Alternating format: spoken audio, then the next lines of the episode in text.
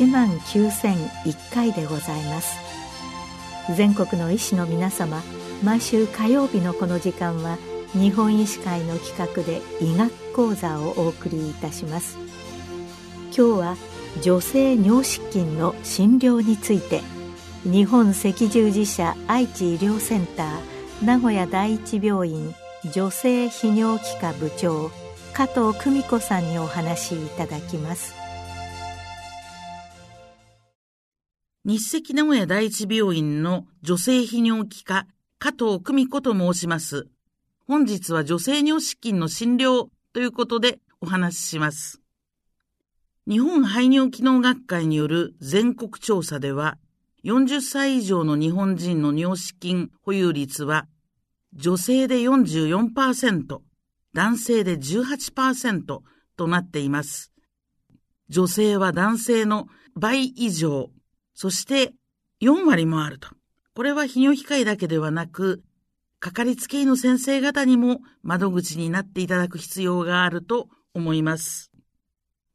女性の尿失禁のタイプですが、様々な実態調査の値を集計したメタアナリシスにおいて、咳やくしゃみや運動で腹圧が加わると漏れる腹圧性尿失禁が約5割、したいと思うと我慢ができずに漏れる切迫性尿失禁が約2割、両者のある混合性尿失禁が約3割という結果が出ています。腹圧性尿失禁は、膀胱という袋の出口が弱い。女性の骨盤底の構造的弱点、分娩や加齢による緩みで出口が緩んでお腹に力が加わると漏れるというものです。一方の切迫性尿失禁は、膀胱の袋が小さい、敏感だ、過剰な収縮を起こすということで、過活動膀胱の一症状とされます。出口が弱いのか、袋が小さくて敏感なのか、この区別をつけることが診療の第一歩となります。腹圧性が約5割というと、女性では断然腹圧性が大事なのかなって思われるかもしれませんが、高齢になると切迫性混合性の割合が増えるのですね。また生活の質への影響がより大きいということもあって、いずれも重要です。まずは、過活動膀胱、切迫性尿失禁からお話をしていきます。過活動膀胱は、尿意切迫感を必須症状とする症状症候群で、頻尿や切迫性尿失禁も伴います。尿意切迫感。もうしたいと思うといきなり我慢のできない病的な匂い。あともう少しでテレビのいい場面だとか、デート中だとかであってもトイレに走らずにはいられないというような急激な匂いです。切迫性尿失禁については、ドアノブ尿失禁や手洗い尿失禁といった典型的な状況があります。外から帰ってきて玄関の戸を開けようとしているとき、トイレのドアノブを開けるとき、下着を下ろしている間、そのちょっとの我慢ができない。ドアノブ尿失禁ですね。また、手洗い尿失禁は、炊事、洗濯、皿洗いなどで冷たい水に触るということが刺激になって排尿反射が起こってしまうものです。朝起きてトイレに行く間に漏れるといったことも典型的です。過活動膀胱以前は膀胱の不随収縮を検査で調べて診断していたんですが、2002年に症状症候群として診断するということが決まりました。尿意切迫感を必須とした症状症候群として定義すると、アメリカ、ヨーロッパの40歳以上の人口の16.6%、それぞれ3300万人と2200万人、日本で言うと14.1%、約1000万人の潜在人口があるとされています。過活動膀胱の病院では脳梗塞、パーキンソン病などはもちろんですが、そういった神経疾患がなくても高齢になると増えると。男性では前立腺肥大症絡みが多いですし、女性では骨盤底の脆弱化が関わってくる。そして、加齢に伴う膀胱の血流低下、虚血が大きな原因になると考えられています。男性も女性も40を過ぎると、うなぎ登りに保有率が増えるのですが、女性は骨盤底の緩みがあるために、尿意切迫感と頻尿でとどまらず、切迫性尿失禁まで起きてしまうことが多いようです。医療機関受診率にも大きな差があり、男性は36%の方が受診されるのですが、女性では8%しか受診しないと。恥ずかしいとか、年のせいで仕方がないと諦めて受診しないでおられる方がいっぱいいるわけですね。日常生活や職業にも大きな影響を及ぼします。水道の線をひねると、自分の中の水道線を開いてしまうと。皿洗いのアルバイトや、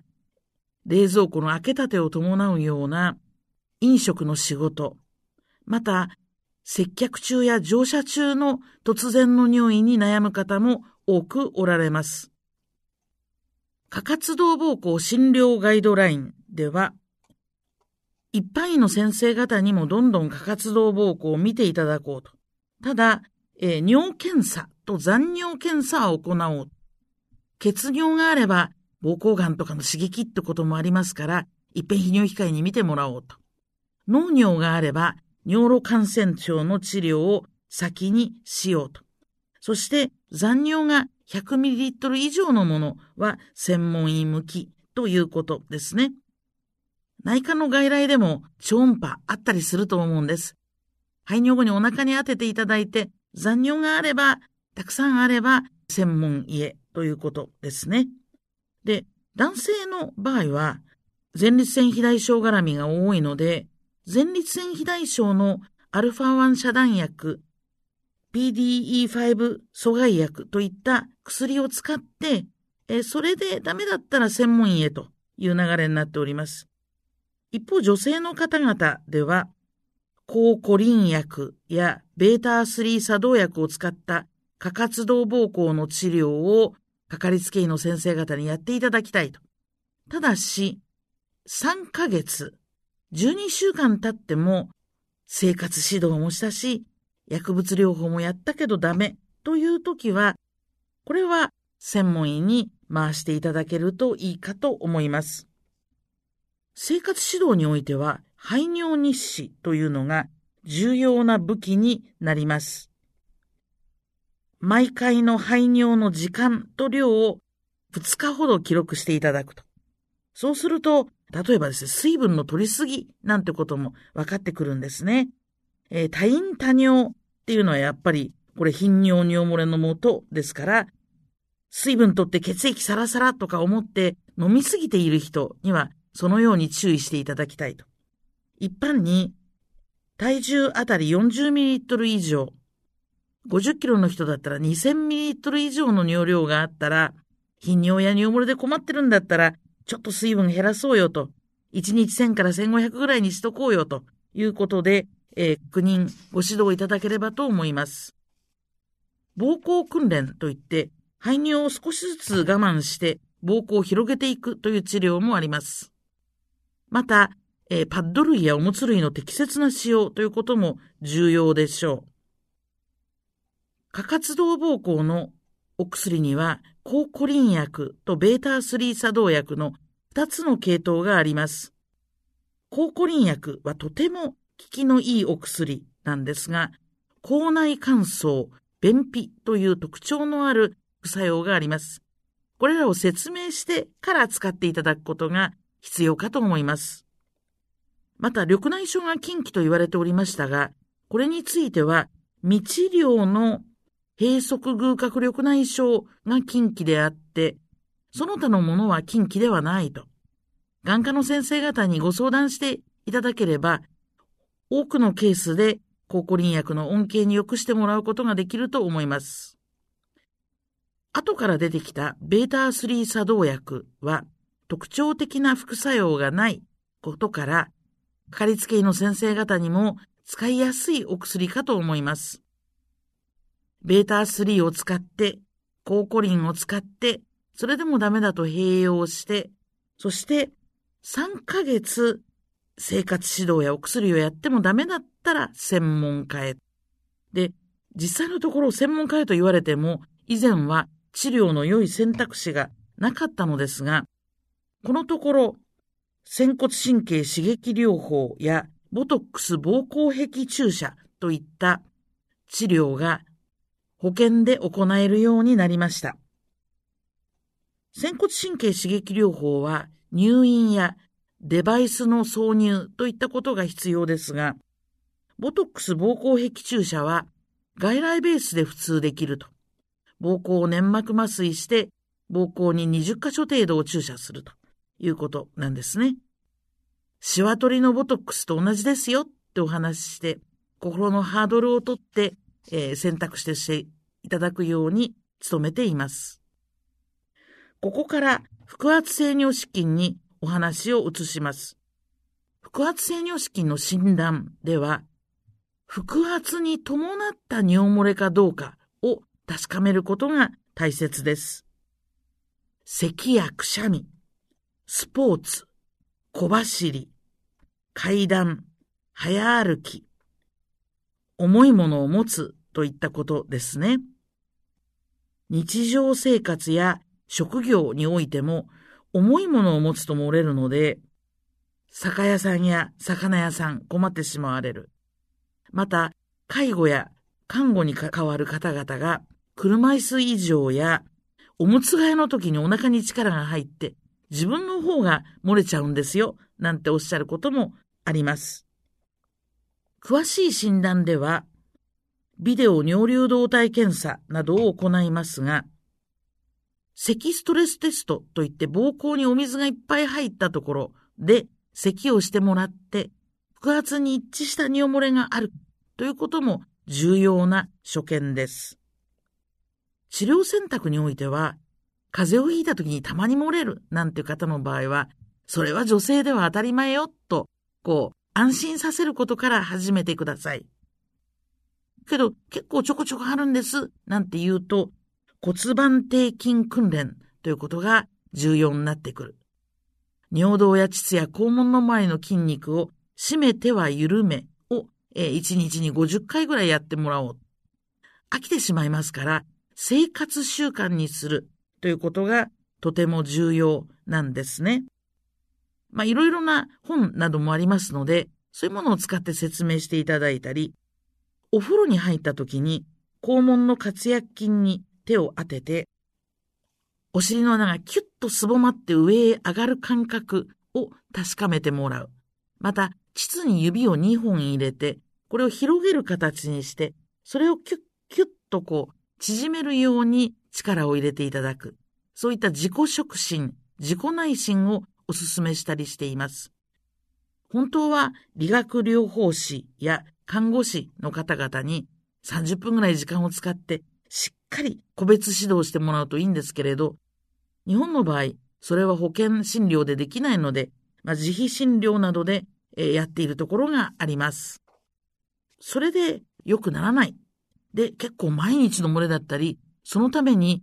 仕事やスポーツや旅行といった、その方がやりたいことが妨げられているということであれば、泌尿器科に相談していただくといいと思うんですね。以前の腹圧性尿式の手術は長期成績が下がる傾向があったんですが、1996年に発表された TVT 手術、チューブ尿道スリング手術というのは、欧米だと日帰りで、日本でも2泊3日なら余裕を持って行えるような低侵襲性安定した長期成績を兼ね備えています。以前だとよほど重症の方じゃないとお勧めする気になれなかったのが、TVT 手術が出てからは、スポーツをやりたいとか、えー、そういったお悩みの方にも対象を広げることができるようになりました。で、エアロビクスの時思いっきりジャンプできるとか、安心して旅行に行けるとか、仕事の時も、え例えば体育の教師でいらっしゃるのに、みんなと走ったり、ボール競技をしたりっていうと漏れちゃうから困ってた方が良くなったりとか、もう生活が広がったっておっしゃっていただけることが多いんですよね。ですから、まあ手術、え低侵襲のいい手術があるよってこともお伝えいただけるといいかなって思います。もうそうすると骨盤鉄筋訓練の、えー、口頭指導か、あるいは、まあ、手術ということで紹介するかってことに、腹圧性尿失禁はなってしまうのかなって思われるかもしれませんが、年配の方の場合、純粋な腹圧性尿失禁が少なくて、腹圧性と切迫性と両方ある方が多いんですね。この場合は、かかりつけ医の先生方で、過活動膀胱の治療薬を2、3ヶ月処方して、治療的診断をしていただく。それで良くなるのであれば、過活動膀胱切迫性の要素が大きいわけですから、そのままかかりつけ医で診療を続ければいいし、それで良くならないものに関しては、手術といった選択肢も考えて、泌尿器科に送っていただくということでいいかと思います。まとめていきます。3ヶ月は過活動膀胱の場合、水分制限であるとか、膀胱訓練であるとかの生活指導、また薬物療法で先生方のところで見ていただきたいと。それ以上経ってもダメという時は、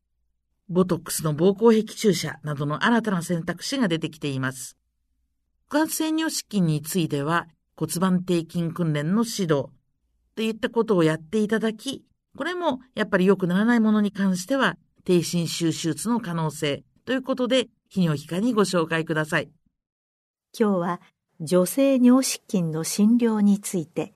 日本赤十字社愛知医療センター名古屋第一病院女性泌尿器科部長加藤久美子さんにお話しいただきました。